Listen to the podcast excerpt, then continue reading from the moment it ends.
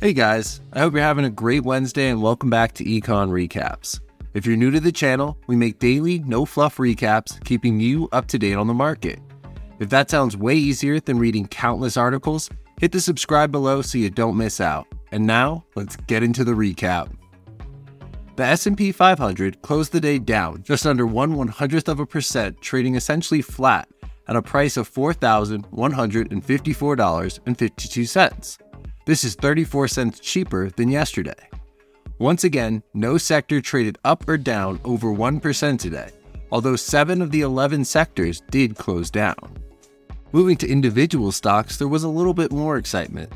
Regional bank Western Alliance posted a better than expected earnings today and noted that deposits had risen by $2 billion since the start of the quarter, giving investors some much needed relief about the bank's liquidity. The bank's stock rose 24% today to a price of $40.35. Their shares are still down 32% from its $70 high prior to SVB's collapse. This did rub off on First Republic Bank, who rose 12.4% to end the day. Looking to the losers, healthcare companies Elevance and United Health were down 5.3 and 3.6% respectively. This comes as the companies reported earnings that gave analysts some fear about their ability to collect on Medicare claims. Netflix was down over 3.1% as the market priced in their lackluster earnings from yesterday. Looking to other news, Snapchat announced at their summit event that they currently have 3 million users signed up for their subscription service, Snapchat Plus. While this is still currently less than 1% of its 375 million users, the company highlighted that just a few months ago, it only had 2 million subscribers. Snapchat also announced that they are going to unveil their own AI chatbot for Snapchat Plus users only. Citigroup analysts have shifted their recession expectations from Q3 to Q4. On top of that, Morgan Stanley CEO James Gorman said this morning that he expects two more rate hikes from the Fed and that he doesn't expect the first rate cut to happen until next year.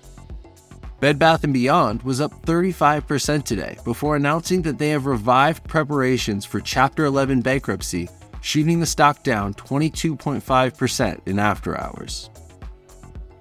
Mortgage applications were down 8.8% week over week, and the average 30 year mortgage rate was 6.43%. We also got the Fed's Beige Book, in which they summarize the economic conditions of each of their districts.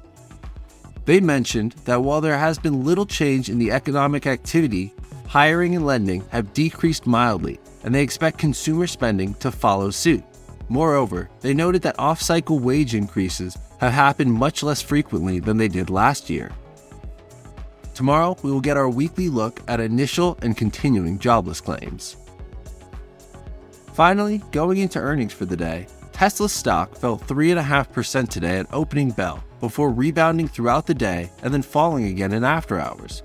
Sadly, this turbulent ride is all too common for Tesla earnings, which were in line with analyst estimates of 85 cents a share and $28.36 billion. The reason the stock fell in after hours, besides missing the revenue estimates by a tenth of a percent, was price cuts. Tesla's profit has decreased by 24% year over year as Elon pushes to make his cars more accessible and more affordable through multiple price cuts this year.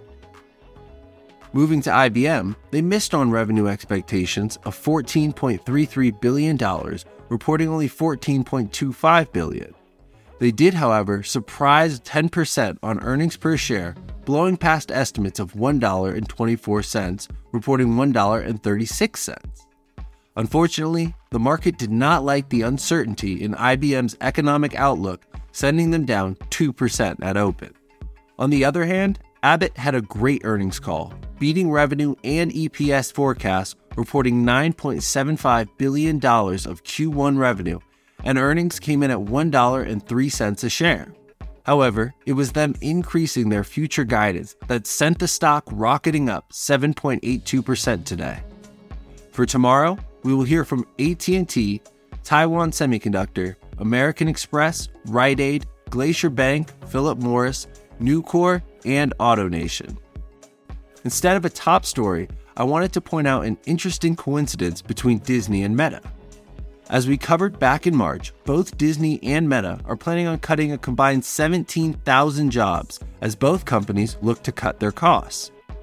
They both implemented a three round layoff plan, with Disney looking to cut up to 15% of their entertainment division starting next week. Coincidentally, Meta announced that it will be starting its second round of layoffs, affecting more than 10,000 employees next week as well. This push to speed up the cost cutting process can most likely be attributed to the fact that both Disney and Meta are facing massive $700 million settlements from the actions of their subsidiaries, Fox and Facebook. Thank you for listening to Econ Recaps, and tune in tomorrow where we will go over the performance of the S&P 500, economic news, and a new top story. A quick reminder, if you enjoy our content, make sure to check out yesterday's video where we discuss a little more between Fox and Facebook's massive legal settlements. Cheers.